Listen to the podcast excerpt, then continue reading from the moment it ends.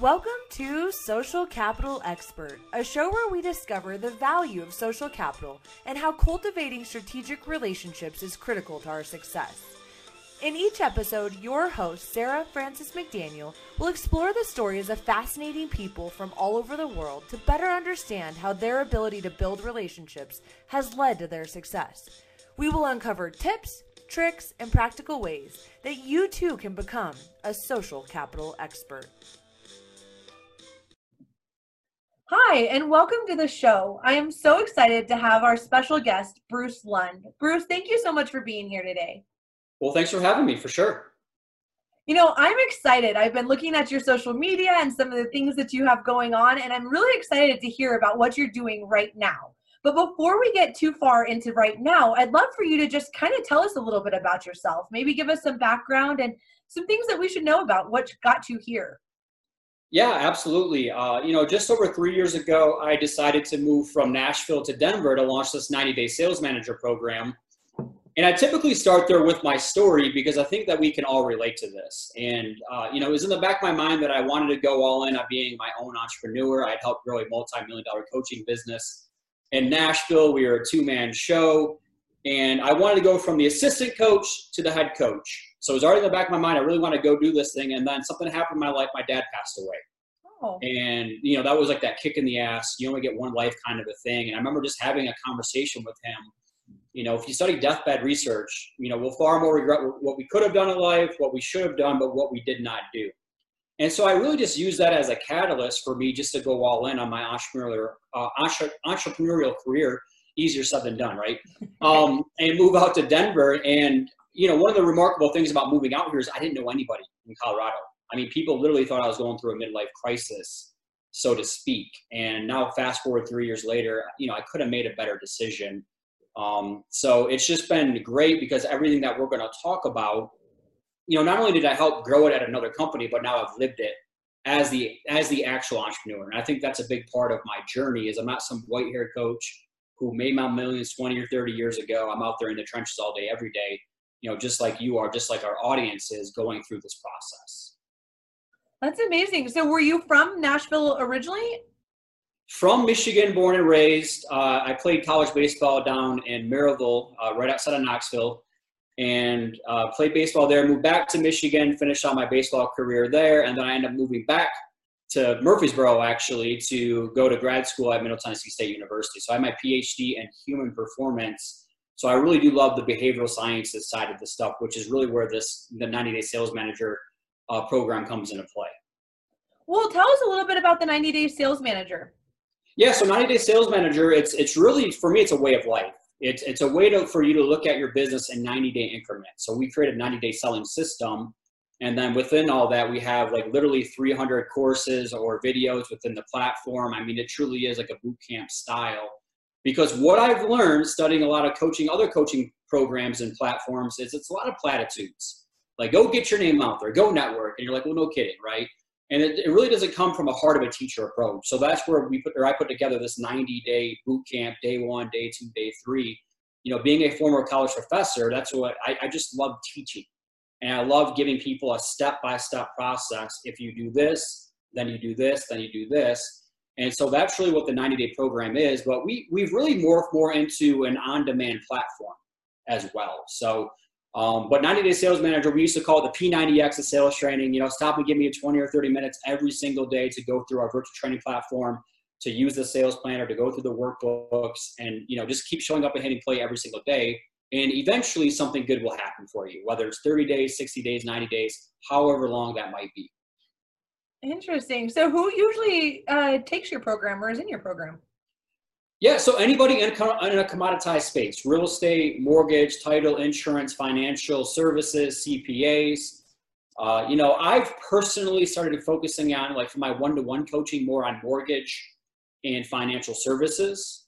Um, and I have another coach that actually handles all my real estate clients. So it's actually worked out really well to where I can focus on my little segment of people, which is financial services and mortgage, and that's predominantly because that's who I get. That's who I get um, booked to speak with the most. Like I've spoken at the LA Convention Center, the New York Marquis Marriott, and you know Manhattan. So uh, I just have learned that most of my speaking gigs for me are coming in the mortgage and financial services space. So most of my clients are there, and then I can kind of outsource to the real estate community more so than anything. I think there are a lot of different nuances when it comes to real estate.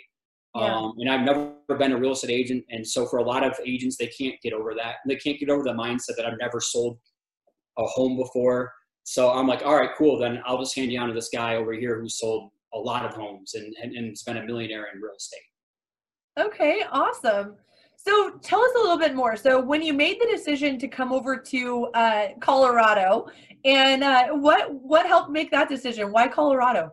Why Colorado? I get that one quite a bit. Um, so I mentioned I'm from Michigan, so I really do enjoy seasons, but I don't enjoy the Michigan seasons. You know, so I was looking at maybe Chicago, and I'm like, I'm not quite ready for those winters yet. Uh, I had lived, I was a professor down in the Texas A&M system, so I lived in Texas, and it's just freaking hot like all the time. So I didn't really enjoy that part of it. And then I lived in West Virginia, and I've lived in uh, obviously Tennessee. And so when I was thinking about this, I'm like, I, I want to go west. And I was looking at, um, you know, Phoenix and San Diego and and Denver. And I just decided again, like Phoenix kind of has that same problem. It's just hot a lot, you know. Uh, San Diego is beautiful, just super expensive. So Denver is just the main hub. You know, it's easy to fly out to anywhere. You can be anywhere in about two hours on a flight. Um, so that was really the decision. I like to snowboard. I like to hike. Actually, I lied. I don't really like to hike. I like to snowboard, and I like rooftops and drinking beer. So it, it fit well within my within my calendar. Absolutely, we'll have to go snowboard sometime. That's one of my favorite things to do. First, have you been out to you know the Rockies then before? Um, like as far as our mountains here. No, have what, you, so you came out to Colorado at all for snowboarding, like uh, Vail or Aspen or anything like that? Absolutely, yeah. And I actually have a place in Winter Park. So the last couple of years, Winter Park tends to be um, my kind of home stomping ground. But I definitely have, um, I definitely have spent my fair share in the Colorado mountains and okay. it's kind of like my happy place. I feel like you know some people go to the ocean, and I love the ocean, um, but I I definitely feel like that the mountains and just kind of the majesticness of how grand it all is and how tiny I feel um, is one of my like just kind of happy places on earth. I am with you. I am with you completely, and I have actually never been to Winter Park yet, so that's that's been on my list. One of my good friends that's in the title business here uh, Gavin Higashi. He's the number one title rep in all of Colorado, but he has a condo or a cabin, you know, in in Winter Park, and I just never, I haven't gone during ski season. So I've heard it's, I've heard Mary Jane is amazing and all that kind of stuff. Yeah, it's pretty fun. You got to be ready to do some stuff. I mean, you don't go there to just kind of have a leisurely day. I don't feel like it's pretty pretty intense, but if you're up for it, it's a terrain like some of the best in the world. We'll, we'll have to get up there. Let's do yeah. it. Yeah, Yeah, we'll have to get up there. We've got a pretty good crew. It's kind of fun. You build a little crew of snowboarders. Yeah. And um, and actually, we've started to allow some skiers. You know, there for a while you didn't cross over, but now. Sarah, say it ain't so. Yeah, so, but you know, sometimes it's nice to have those skiers with their poles that can kind of help you through the flat spots. So, you know, we we gotta try to be um, tolerant, if you will. That's true. um, so you know, so so tell us a little bit more. So you came out here, you didn't know anyone. How did you kind of start to acclimate, and how did you build a business here? Yeah, so that's where it really gets into. It's it's really interesting because within the first six months to a year, uh, you know, people in real estate, the community, they're like, "Who is this guy?" You know, like everybody had heard of me within six months to a year because I followed a selling system. I followed this Dream 100 concept that we were talking about off air of, which is it's basically just that. It's identifying who the major players are. You know, in the social media world, we use the word influencers. I really dislike that term after watching Fyre. Was it Fyre? Whatever it was. Yeah. Um, thing, right? Yeah. So there's there's people of influence in in certain industries and the community that are actual leaders, and so it was really just that identifying all these major players, getting on their radar. Um, you know, knowing my belief system, why I believe what I believe. I do have a unique background, having a PhD and being a professor and all those kinds of things. And so that really is where, again, it's just me following my own quote unquote systems. There, you know, there are five habits of highly effective salespeople. And I tell people, I don't care what business that you're in. Uh, you know, I kind of tailor towards the solopreneur, but if you're an individual producer, your business really isn't that unique. I hate to break it to you. right? You have to go out there and lead generate. You have to follow up. Um, you have to know what you believe and why you believe it, tied to your unique past as to why you do what you do. Uh, you need to be amazing at your customer experience. You need to be able to ask for referrals and repeat business and testimonials, right? And then you need to get more attention. We all need more attention for our businesses, whether that's through social media, whether that's through digital marketing, whether that's through, uh, you know, the offline, going to events, attending events, hosting events. So it's really, it's really just been that of like these are the five habits of highly effective salespeople. That's really what I get. Um, I get booked to go speak on the most all over the country and really all over the world now is just those five habits because everybody's business is the same on paper, right? Your business should be easy on paper. And that's the book that I'm working on right now. I'm trying to figure out the title, but it's something along the lines of your business should be boring. Like, I don't know, that's not really sexy, but that's the whole point. It's like your business really shouldn't be, uh, should, should be boring, but it's not because of the things that we get to do and the people that we get to do them with, right? It's, it's a lot of fun. It's never a dull moment but on paper, this stuff really should be boring. I love that. You know, and it's interesting. You said a couple of things. You know, one of the important things when you came here was really knowing your belief system and really knowing what you stood for. Um, how do you, you know, the the idea of this show is really social capital and how relationships are are a major driving force in our overall success, professionally, personally, just in life in general.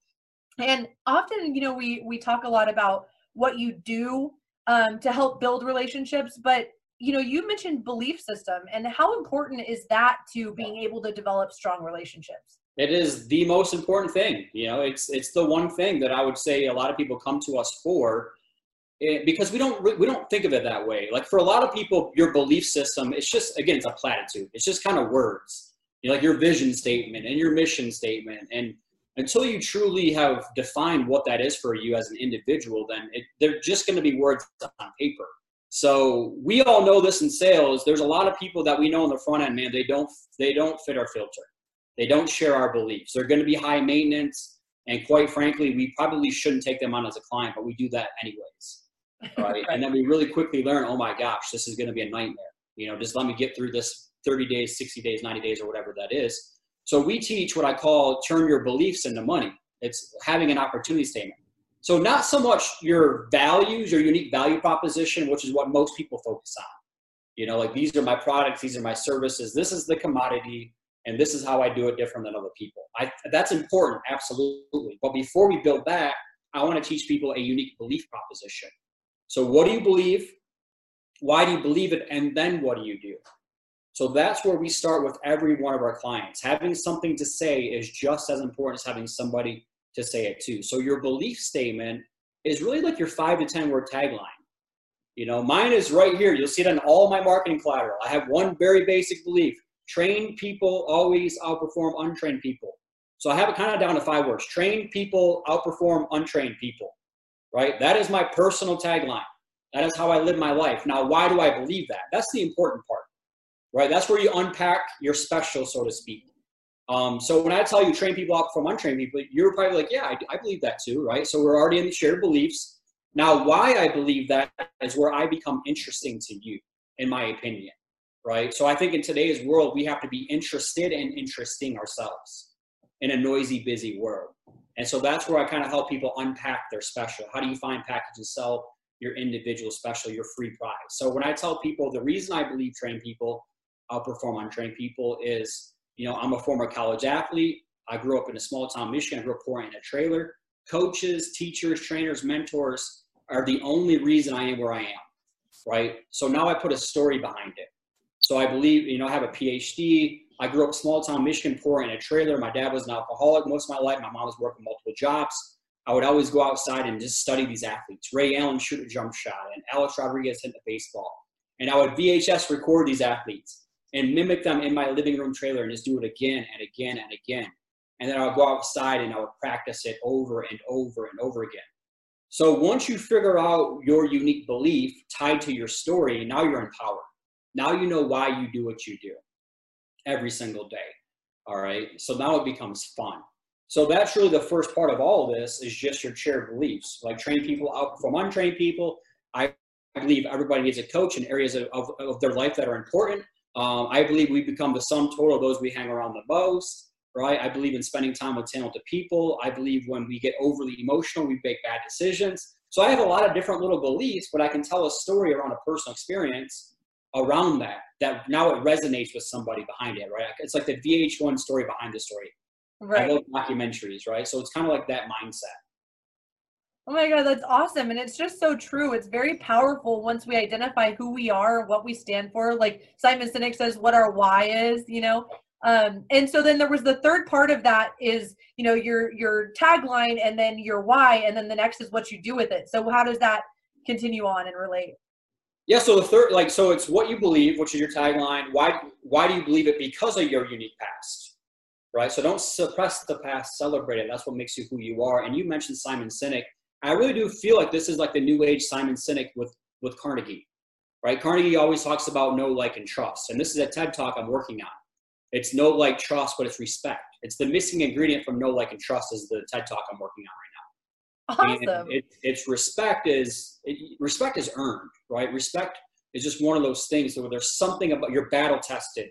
You there's something about you that I get that I wasn't expecting, right? And again, that's kind of where I go go off on this little tangent about influencers and like taking pictures. And there's nothing I respect about you just because you can take a picture and you right. look good on camera, right? It's it's there has to be a story behind the story that gets into. So once we figure that out, then it's literally telling people I'm, I'm then giving you permission to commoditize yourself. So because of my beliefs and because of my unique past, the third part then gets into this is what I actually do. So I have a, a you know a sales training program where we help people commoditize industries, find package, and sell their special. Right. So that's the first part of all this is what you believe, why you believe it, and then what you do. And then we get into your unique value proposition, which is how you do it differently, who you've done it for, and then learning how to ask even in that very first conversation or have a call to action as to what's going to happen with that relationship if they fit your filter. That's the point there. Because if you say what you believe and why you believe it and they're looking at you funny, what do we know in the first 30 seconds? They probably they don't, they don't fit your filter. Yeah. Right? Don't chase, exactly. attract, right? And so that's a big part of this. Would you rather know in the first 15 seconds if somebody shares your beliefs, or would you rather chase them for 15 months, which is what most salespeople do? So it's a lot of fun once we can figure out habit number one, which is having something to say, is just as important as having somebody to say it to, and knowing your story and why you do what you do, and then marrying that with your actual value proposition. Sorry, I went on there. That was like a long lesson. Yeah, that's awesome. That's what we're looking for. Um, you know, so thank you for sharing, and I think that gives us a lot of insight into just sort of how you see this all like fitting together um, and sort of the priorities that that are in alignment there when it really kind of starts with yourself before you can go out and really have an impact you've got to do some self-reflection um, and sort of know that. So when you came here how did you get started? What did what did you do? Did you just make your your 100 list and then start kind of working from there or what did that look like a little both, yeah. So I mean, I didn't have a hundred because I didn't know anyone. So it's just like anything, you know. I have a daily sales planner, and it's just that. It's like every day I'm trying to have ten meaningful conversations. So one of the very first people I met out here was uh, with Joey Abdullah. Joey Abdullah is a, a mortgage; he's a lender here, and I always joke around like my my family, my Colorado family tree starts with Joey. and at that time, you know, I had these ten different selling system categories. So when I meet you, you're kind of going right into my advocate category, whether you realize it or not, because I don't know anybody. So I'm just gonna milk that relationship, man. I'm gonna if you have an event, I'm gonna show up at it, right? I'm gonna call you, I'm gonna stay engaged with you. And so early on, and I would just tell you, like, I need to get back to that more. Like that's why the Dream 100 works so well. Is once you grow a database, I have 10,000 people now in my database. It sounds cool. It's not. You can't actively manage 10,000 people. So it's just that. It's like, who are your top 25? And then who are your top 50? And then who are your top 100?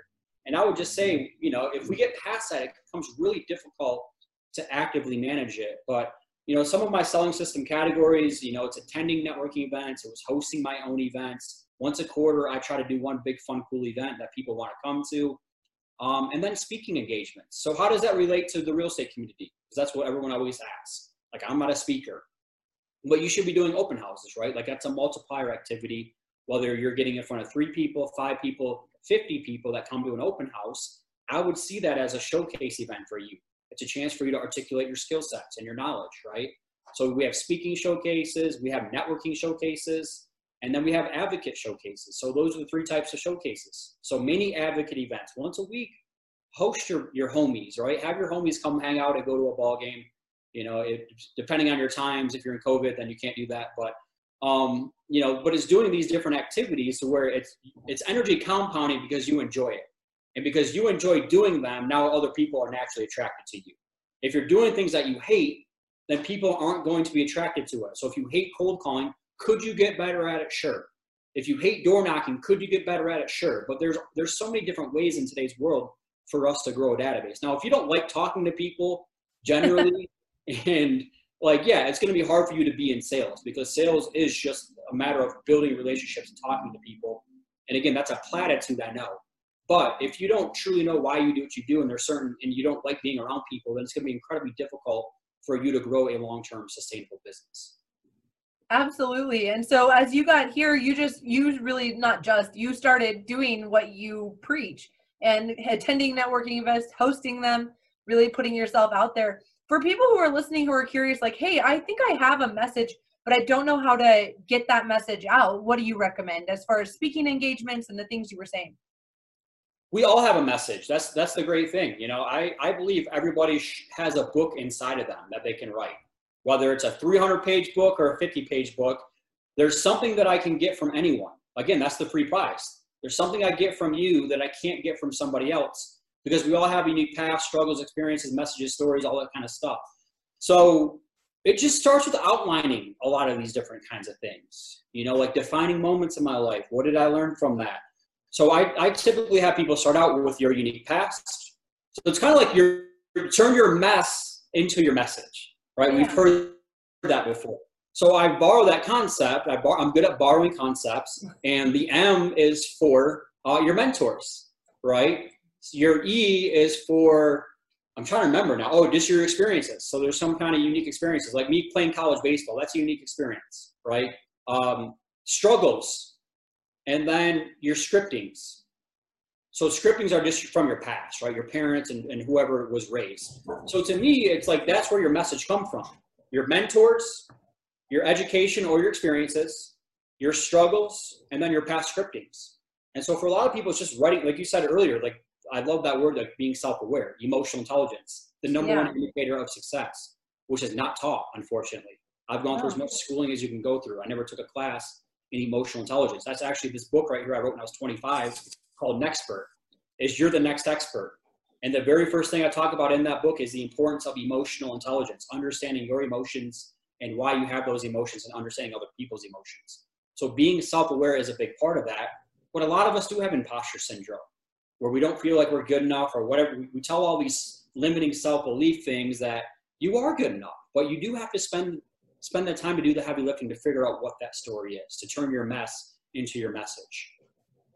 Yeah, that's huge. And you've said several things that I, I totally resonate with me. I was listening to um, Malcolm Gladwell's book Outliers yesterday, and you know, it was just interesting how he was talking about community and just how we, you know, so much of of what we have to offer, um, the world around us is already in us, and it's just about. He was talking about how you know it's basically proven that successful people don't just like get there. It's the amount of time and energy and effort they put into whatever it is that they're passionate about.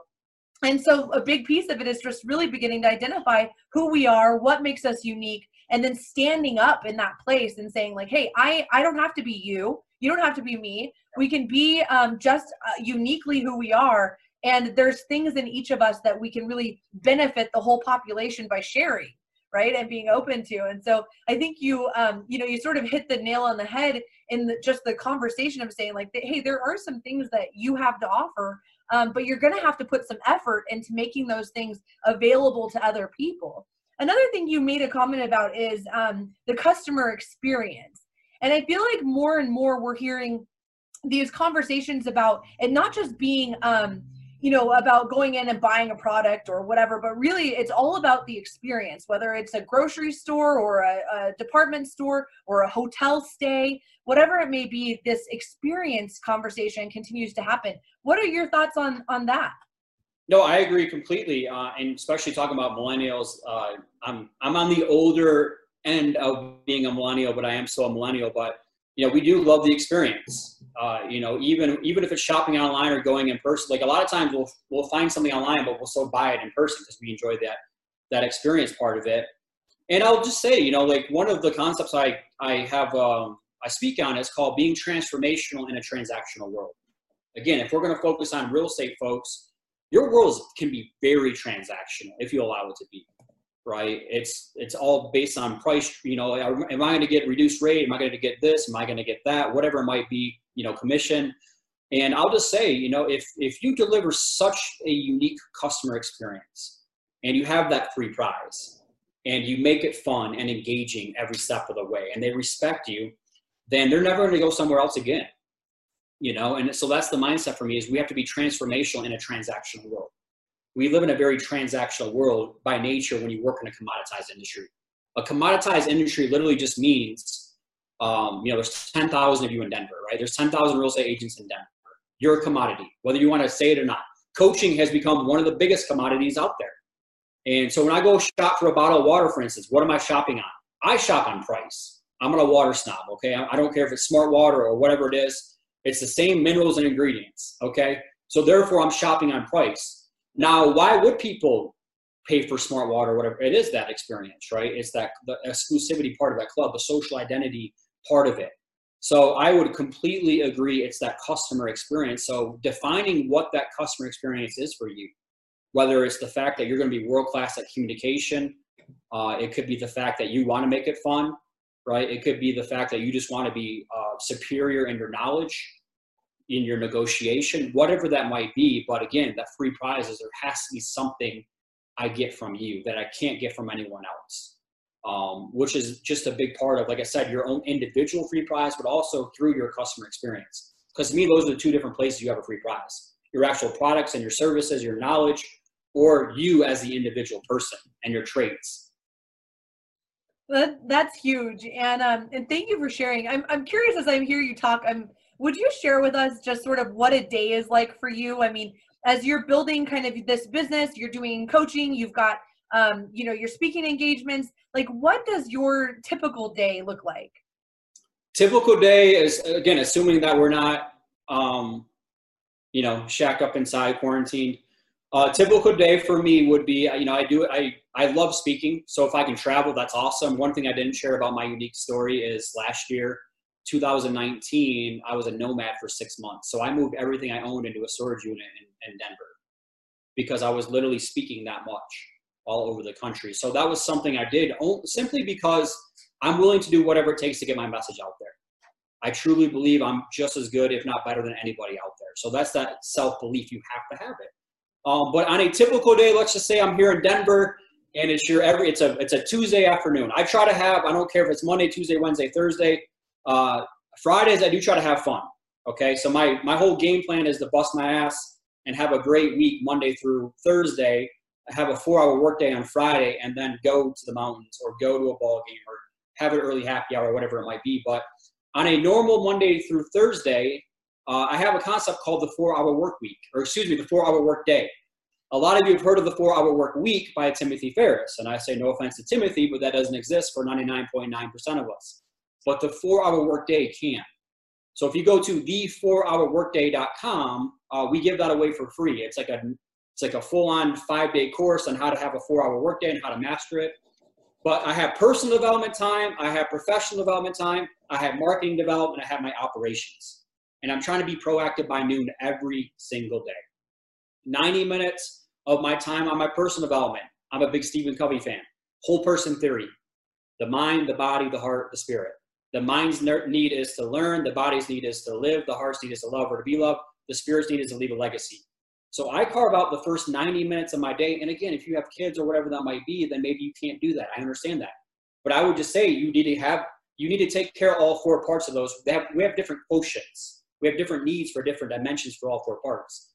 So I spend 30 minutes of intentional learning. So I just, I listen to a podcast for 10 minutes, but then I'm intentional with my learning.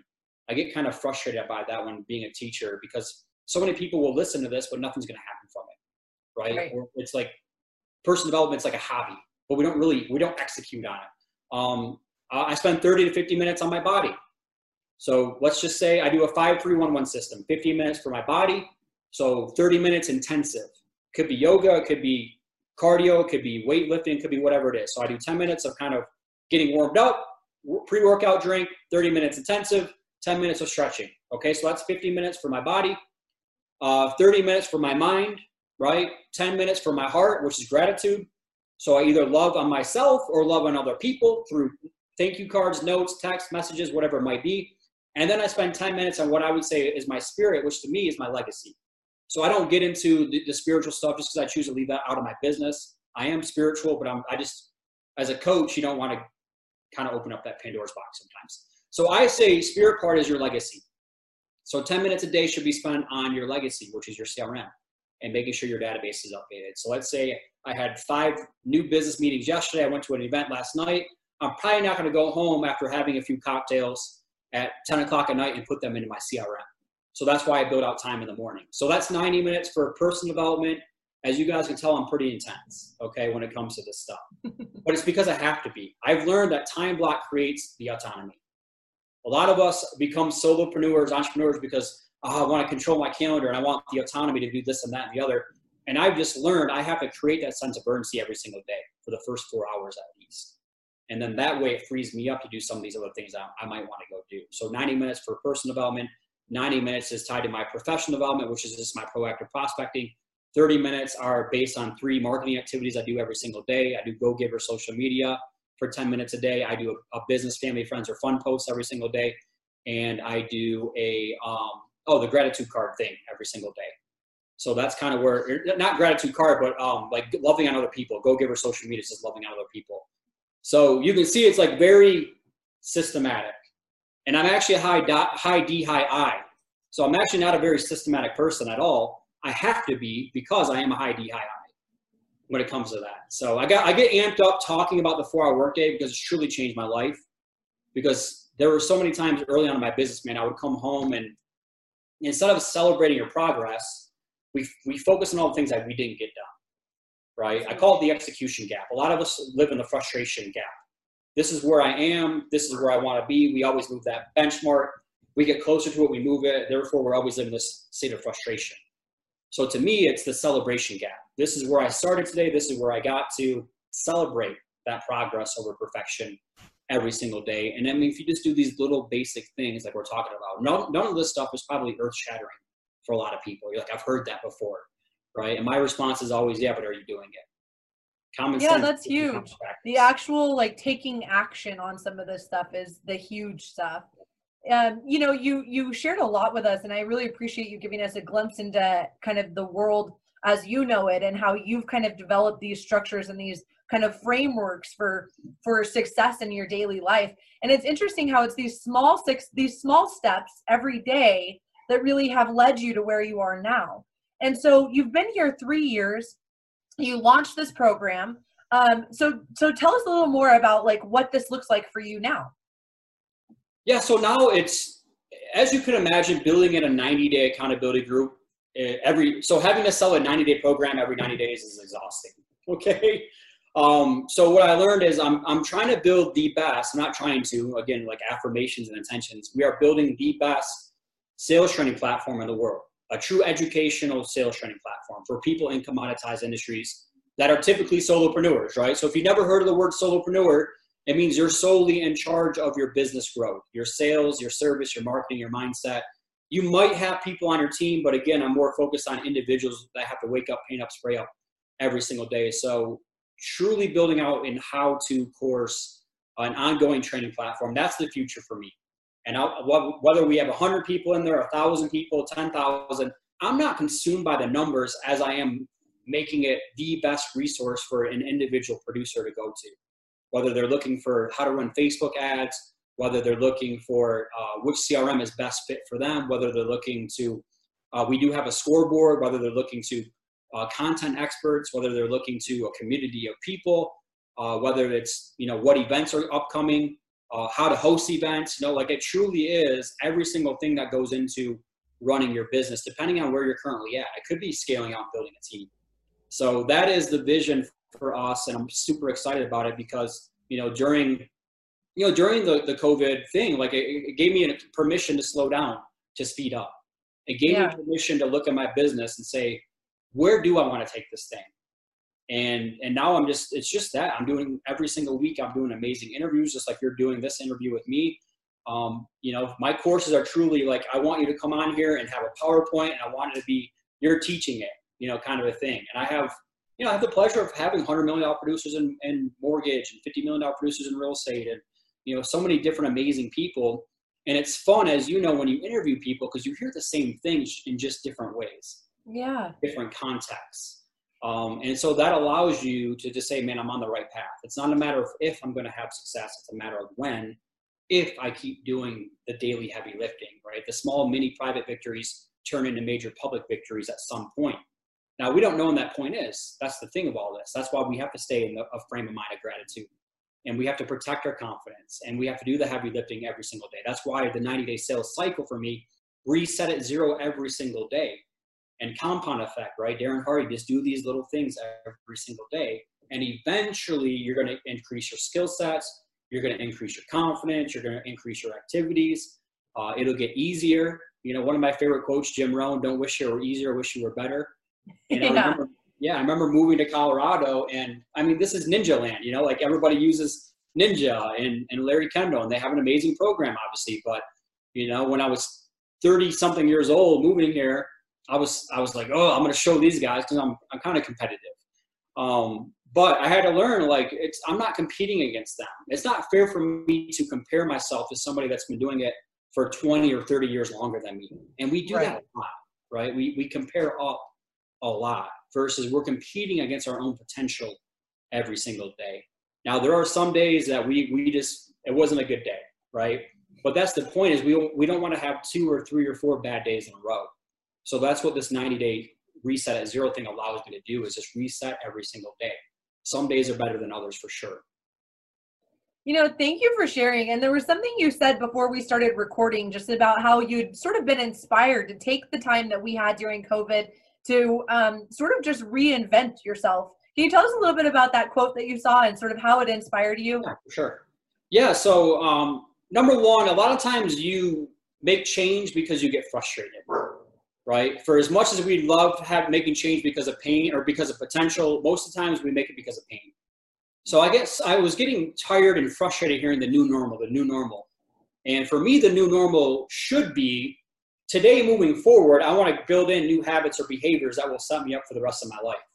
So during COVID, right, you're sitting at home, whether you're like by myself or whether you have family kids, it's like you can control the narrative if you allow it to. Like if you're not going to make a change right now, you're probably never going to make a change.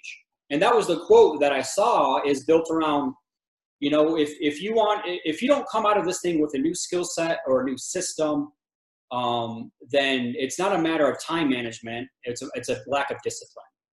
And I would hate to have that happen. So I know that, you know, we're recording this. We're kind of in hopefully the tail end of all this stuff happening. But that's why I launched the 28 day challenge is I want to, I want to be that catalyst for people. I want to pass the positive and be that. Now, if you are watching this and it's whatever it is, um, the 28 day challenge will be something I offer for free for everyone. So they can register, go to the4hourworkday.com. That's just something, again, passing the positive. Um, and then if you enjoy that, obviously we'll have more of an ongoing training platform and all that kind of stuff. But that is just something that I've just decided to do for as long as we're going to be at quarantine um, is, is to pass the positive during these times.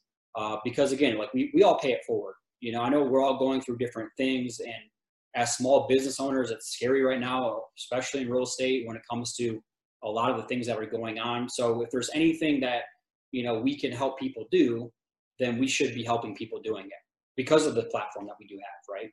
Yeah.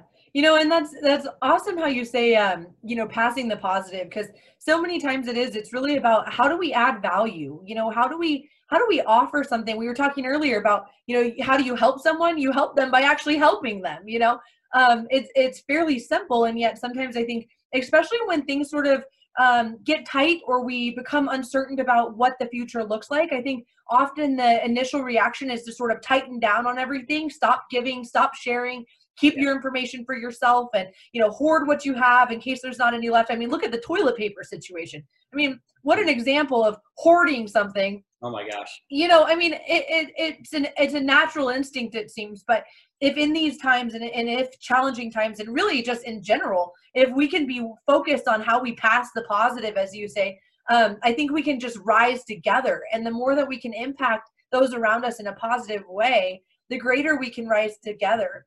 Do you, um, you know, as you kind Yeah, of Sarah, just, oh yeah, Can I just add on to that real quick? Yeah.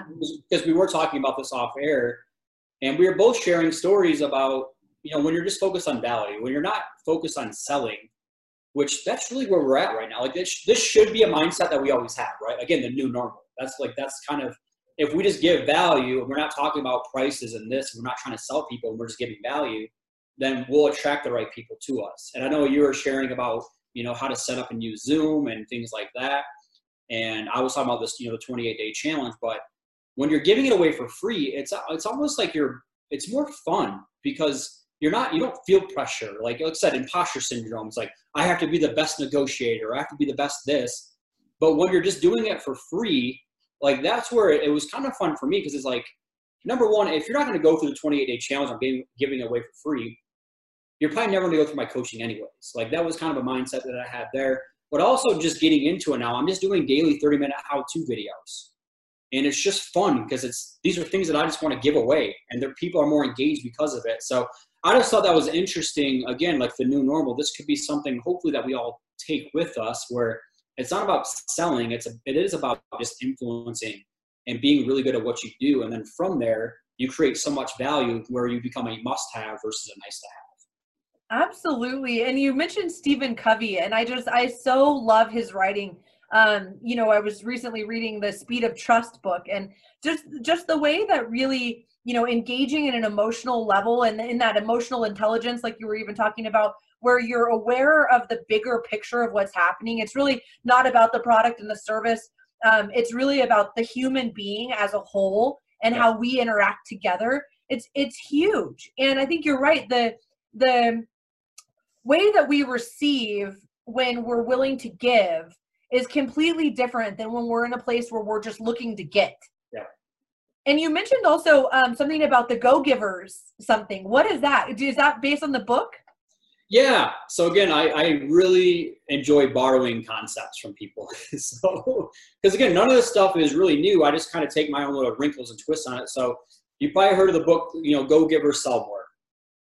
And I borrow from that concept, and I do social media. I go, I do Go Giver social media. And again, even borrowing from Simon Sinek, there's a dopamine that gets released in the brain when you see, oh my gosh, I have a new notification, I have a like, I have a comment, I have a share, you know, I have whatever it might be. So, Go Giver social media tied to the Dream 100 concept is you should be that dopamine. You should be the drug for other people. So, Facebook has a, a, a old concept that a lot of people are just now starting to use, which is the the friends list. So you can categorize your Facebook friends into little lists. It could be all my past clients, it could be all my referral partners, it could be all my current clients, right? It could be all these people that I'm trying to earn business through, but just engaging with them on there, liking their stuff, commenting on their stuff, paying attention to their stuff. So that to me is the go giver social media is where I just get on there and I want to be that dopamine. I want to be the person that's engaging with their content um, and then I talked about the business, family, friends, fun post. So if you're engaging with their stuff and now they're engaging with your stuff, Facebook algorithms say that now you're much more likely to see their stuff and they're much more likely to see your stuff. So again, it's like, but it's compound, right? It might take you 90 days to where you're consistently showing up and getting likes and comments um, through all that. Uh, but it's it's just being intentional with a lot of this stuff because you know in marketing we all talk about omnipresence and you know, my whole concept is I want to see your name everywhere. Yeah. And in today's world, it takes 15 times for somebody to see your name before they actually are like, all right, who is this person, right? It used to be like five times back in the day. But the world that we live in now with so much content, it, it takes that many times now where people are like, okay, every time I see this person's stuff, it resonates with me. And I stop when I read it or I watch the video.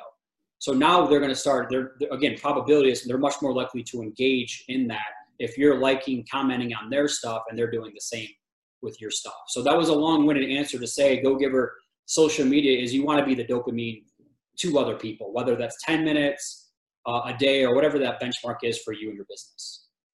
That's huge. I mean, and it's just coming up with ways to engage in a meaningful way with the people around us, you know, and virtually and, and in person and whatever it might be. It's it's creative ways to create those bonds. And um, I love that. I'd never heard of that Go Giver social media. That's that's a great way to see it. Um, you know, you've brought up a few, like just in talking a few books. Are there any books that you love to recommend or anything you're reading right now? I get this question a lot, and people are, are usually surprised uh, I'm not really a reader. And maybe it's because I had to do a dissertation and I had to read all these different kinds of studies. Uh, I much more would rather watch videos and learn from it that way and take notes. And I'm much more of a kinesthetic learner. Um, however, I am really good at this when it comes to books. So we were talking about the Ultimate Sales Machine with Chet Holmes. I just ordered that one on Amazon. And this is what I do. I will look up the Cliff Notes version of a book. That's how I got through my PhD. And there's going to be one chapter that will resonate with me. And when I buy the book, then I'll read the whole cliff notes of the entire book, and then I'll say, all right, I'm going to read that one chapter and implement that one thing. Um, because on average, less than 1% of the population will finish a book from cover to cover. And it's not because they don't like the book. It's our, again, our attention spans in today's world are incredibly difficult. So even when I write my own book, I'm not going to expect somebody to read it from, from cover to cover, but there's going to be something in there that resonates with somebody. So that's really what I do is I more will read, I'll read the Cliff Notes version on all these amazing books that are out there, and then I'll still buy the books, but I'll read that one chapter. And then I'll figure out, okay, what can I what resonates most with me within that one chapter? You know? That's awesome. That's a good way to do it. I usually will listen on Audible and have the book with me so that if I hear something that I like, and I always listen on Audible at like 1.3 speed Yep. And I forgot that I do that until somebody got in my car and was like, God, every time I get into your car, these people sound like chipmunks. and I'm like, oh, yeah, I guess that's probably why. But then I just keep the book in my car so I can make notes on the page as they, if I hear something that I, I want to go back and, and check out again. But I need to start doing this Cliff Note thing. That's a great way to, to get through the information and, and find what's relevant to you. Well, it's so funny you mentioned the 1.3 thing. Uh, last night, I you can you can upload that onto your computer now too. There's like a I use Google Chrome, so there's an extension to do that for all your videos up in the corner. It will say like you want to. So I I just now started doing that on my computer because I used to do it. Oh, my, awesome! My audios as well, but now you can actually do it through your YouTube videos and stuff like that as well. Oh, good to know. See, yeah. there's another little tip. Um, you know, there's often like a few ingredients that people feel are the key pieces of developing strong relationships do you have like a few things i know we kind of talked through your belief system and sort of that from that sales standpoint but when it comes to really just connecting whether it's with someone in your personal network or your professional network are there a few things that you think are the key pieces of being able to build those deep connections? I would say and again this is a platitude but being yourself is important. Uh, i'm actually i can be very polarizing like for people that meet me you know in person uh, I can turn it on and I can schmooze and I can do all that kind of stuff. But when you really get to know me, uh, I'm very direct uh, when it comes to a lot of different things. My opinions, I can be very impatient, all that kind of stuff. So, long story short, would be be yourself always, right?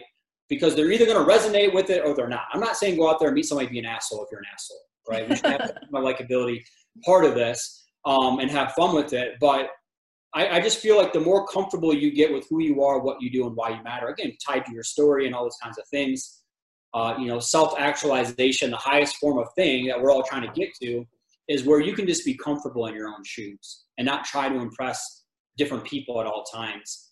Um, you know, and then obviously it's the whole expression of we all have two ears and, and one mouth for a reason. So asking questions about other people, engaging with other people, I do think that's a big part of it you know, having lived in the South and the North and the East and the West, uh, it's it's really interesting connecting with people from all walks of life. Uh, and I do think that that's definitely a skill set that you you would have to learn if you're if you've never been, uh, you know, in Nashville, for instance, or you've never been in Knoxville, or you've never been. It's you know we all we all come from different walks of life with different cultures and experiences. So part of it is you you do have to learn by doing um, sort of a thing. But my biggest piece of advice would be obviously ask questions, engage with them, know your story, figure out your one or two uh, commonalities. It's called social identity, right? We socially identify with people, whether it's through sports, whether it's through struggles, whether it's through whatever it might be, where we're from, right? But figure out what those two or three things are, and then from there you can you can start there at least with the conversations. You know, that's why I have like Detroit Lions and Michigan Wolverines, and I have all these things because they turn into conversation pieces. Or when I share that I played baseball, like, oh, what school did you go to? Or I share that I have a PhD. What's your PhD in? Oh, I went to this school, and then you start talking, right? So I do think a big part of it is finding those commonalities, the social identity part of it, and asking questions to help figure out what that is. But most importantly, man, just be yourself. Have fun with with who you are, what you do, and why you matter. You can't make everyone else happy. Uh, that's actually a quote I talk about. It's if if you try to make everyone else happy, you're guaranteed to make yourself unhappy. Isn't and, that the truth? Yeah. So spend 80% of your time on the 20% of people who deserve it the most. But you have to figure out who those people are. You know, there's a lot of there's seven billion people on the planet. So it's kind of we have to go through a lot of you know, we have to kiss a lot of frogs to, to figure out who the prince is, so to speak. Yeah. No, thank you for sharing. And I'm curious, like, do you have any major pet peeve? Major pet peeve. Well, I did say I'm. I'm I didn't know I was this impatient, but I, I really am. um, so you know, I, I, say a lot. Common sense isn't always common practice, but I wish it was. Because there's so many times it's like it's little things like working out, and there's five bicycles, and I'm sitting here, and someone comes stands sits right next to me, and I'm looking around the gym. I'm like, there's four other bikes, and they're all spread out. Why are you sitting right next to me? There's just little things like that, I guess, that are pet peeves. I'm, I'm sure that's not what you were looking for. Um, yeah, that's fine. I, I'm not looking for anything. I'm just curious. Sometimes, sometimes you learn a lot, not only by what people like, but what they don't like. Um, it's it's just kind of an insightful place into into what's important to people sometimes. So it's funny, and I, I don't anticipate that you're being um, uh, impatient. Is I think it probably has to do with you just being kind of one of those people who likes to get things done um because i could sense that even just you know talking to you that you definitely don't waste time getting things done well i think i think it would be the word they use would be so, be if you're socially unaware you know like we all go to bars. I mean you know people that are just socially unaware and you're like oh my gosh. So i, guess that would be my big step awesome. Well thank you for sharing that. Thank and, you for um, asking that. That was fun. That was interesting. So yeah. on that one yeah it's just sometimes fun. I mean we don't spend a lot of times thankfully we don't you know focus on that most often but it's just sort of interesting to see where and and also i make notes so that i know when we're you know hanging out i just know to to watch out for those certain things but um you know thank you so much for just sharing what you have so far with us and you know one of the big things that i like to to try to have people have the opportunity to walk away with is just you know sort of your philosophy or anything that you sort of want to share as we wrap up about how they can increase their social capital, how they can, you know, do a couple of things to really that are practical pieces. And you've kind of already given us a, a ton, but just a couple practical things that people can do that they can walk away today and put into action and see results. Well, yeah, I definitely mentioned the four hour workday. Um, at the core, that is, if you're a small business owner, an entrepreneur, solopreneur, the four hour workday, if you just did that every day, you're guaranteed to have success at some point. You know, if you do your personal development, tied to your professional development, your marketing, and your operations. Um, you know, one of the biggest things that I would just say, because again, like talking about COVID and all that, all that stuff happening is um, 80% of people that are, that are on Facebook now are looking for information and they're going to find it from somebody. And I would just say, you know, shame on you if you're not being that source of information for your database of people that trust you. So whether it's real estate, mortgage, whatever industry that you're in, they're looking for this information and they're going to find it from somebody um, I would just say you you have to be that somebody, whether it's for five people, 50 people, 500 people, 5,000 people, however many people it is. I'm just wanting to give you permission to be a person of influence versus a person of interest. And the reason I differentiate these two things, a person of interest, we all know people of interest is they do it because it's self-serving. So if you're on Instagram and somebody has 50 stories a day, it's not because they're doing it to help other people. It's really self-serving. Okay, so no offense if you're that person.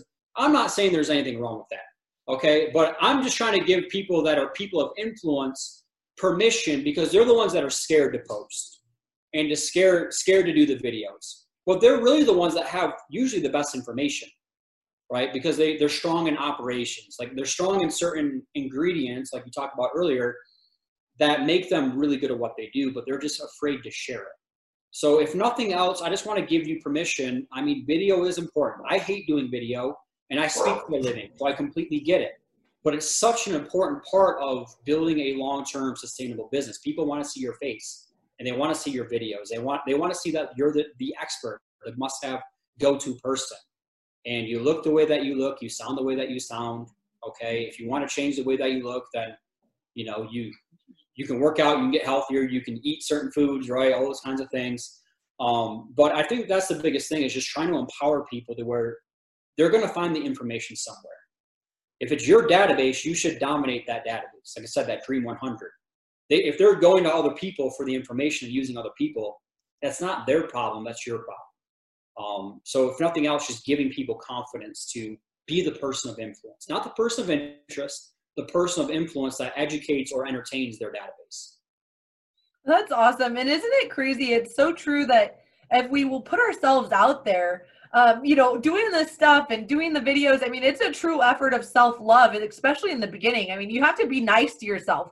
Because I looked at myself the first few times, I'm like, is my face really like that? Like, do I really sound like that when I talk? I mean, and and so it's like you know i think everyone has those experiences. And at some point you just sort of welcome them and open yourself up to just being who you are.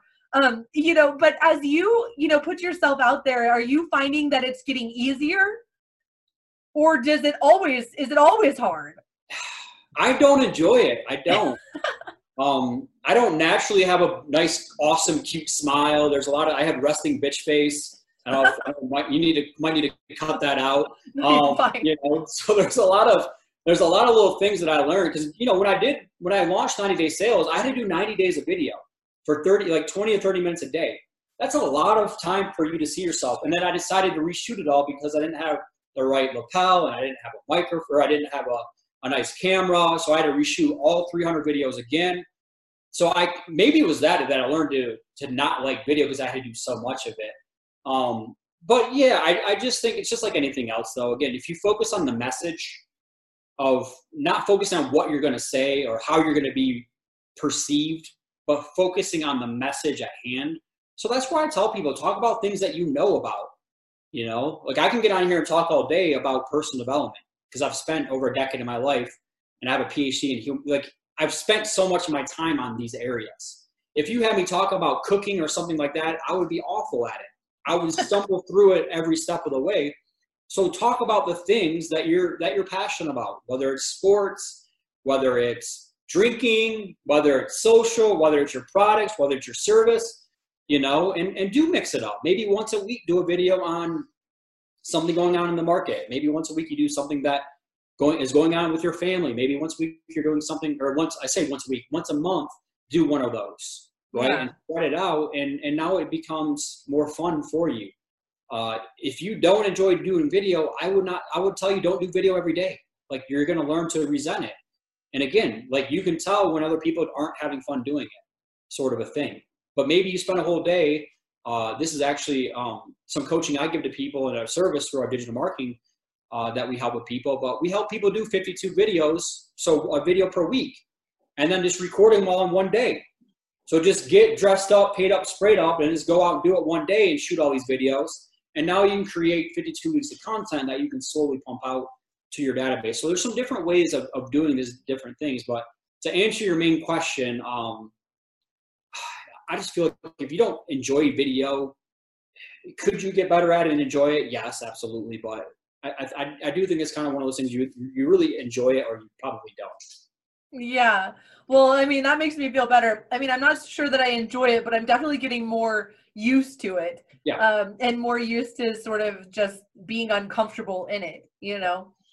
Uh, you, well, thank you so much. What was that? I was gonna say, I think you get comfortable like like doing it, right? You get more comfortable doing it. Now it becomes more natural, and you have certain key talking points as well. So that's that whole having something to say is just as important as having somebody to say it too. So if you're giving the same messages, like I can go through my five habits all day, I can go through the four hour workday all day, I can go through because I'm talking about these things a lot.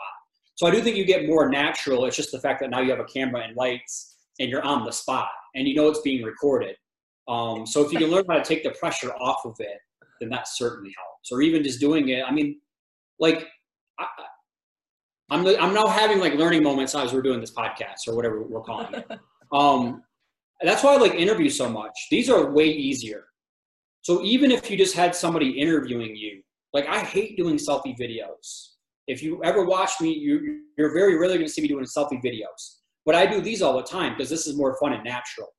Um, so I'm just kind of having some some breakthroughs as we're talking through this as to why, again, being self-aware. So.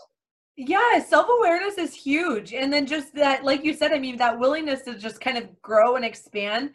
And I feel like a theme that's sort of just kind of resounding in your episode here is just that that welcoming your individualness, like just being okay with who you are and um and working within those confines instead of just trying to be something that naturally you're just it doesn't fit and it doesn't feel authentic but um, you know you just you kind of keep just touching on the fact that that authenticity is huge in knowing who you are and then being able to relate to people around you in that well said absolutely uh, Bruce, it has been awesome having you. I so appreciate you taking the time to do this for us. We'll have all of your contact information in the show notes so people can reach out and get in touch with you and check out your website and your programs. And um, is there anything that you want to sort of leave us with before we close up?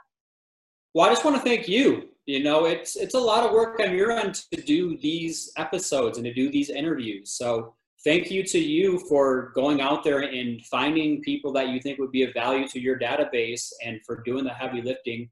Um, you know, because video is a beast. The lighting is a beast. The the video editing is a beast. The intros and outros are a beast. So um, I just appreciate when when people like you that want to be an influencer. Again, we don't I don't like the word, um, and you're not a quote unquote influencer, but you're being an influence to your database. So the fact that you're again being comfortable being uncomfortable, and that you're doing the heavy lifting required, because a lot of people talk about doing stuff like this, right? And the fact that you're just doing it, I mean, that speaks volumes about you that you just want to give back. So that was a long-winded way for me just to say thank you to you for for being amazing and and for putting you know these interviews on Oh, well, thank you. And I mean, it goes to show like I literally reached out to you on LinkedIn. I've been following you for a while. I've been seeing what you were giving out, um, watching the information that you willingly share without a cost and learning and growing from that information. And then finally just said, you know what, I'm just going to see if he would be up for this. So,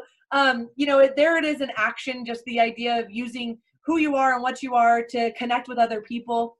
And so, thank you for uh, not thinking I was some crazy girl in Denver who just wanted to um, pick your brain, but for actually getting in here and sharing some of the the knowledge that you have with us. I I think it's um, it's just a, a really fun way for us to learn about the world around us and to realize that we're really much more similar than we we think oftentimes. For sure. Uh, well, you said a keyword in there, and that that could be the final takeaway. Would just be we often get what we want in life by asking for it, right? Isn't we can't be afraid to ask for it, and so just ask just reaching out to people and asking them whether it's asking them for a meeting, asking them for uh, the business, asking them for referrals. You know, again, like depending on what industry that you're in, it doesn't really matter, but we we have to ask for it. We can't be afraid to ask for these different kinds of things for sure.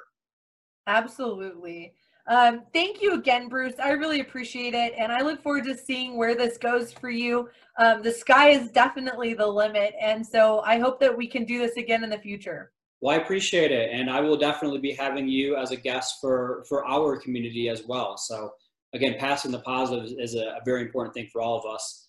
Um, because I actually enjoy asking questions about other people too, right? Because it's, it's fun to learn about other people. So uh, I can't wait to interview you and, and put you in front of our audience as well.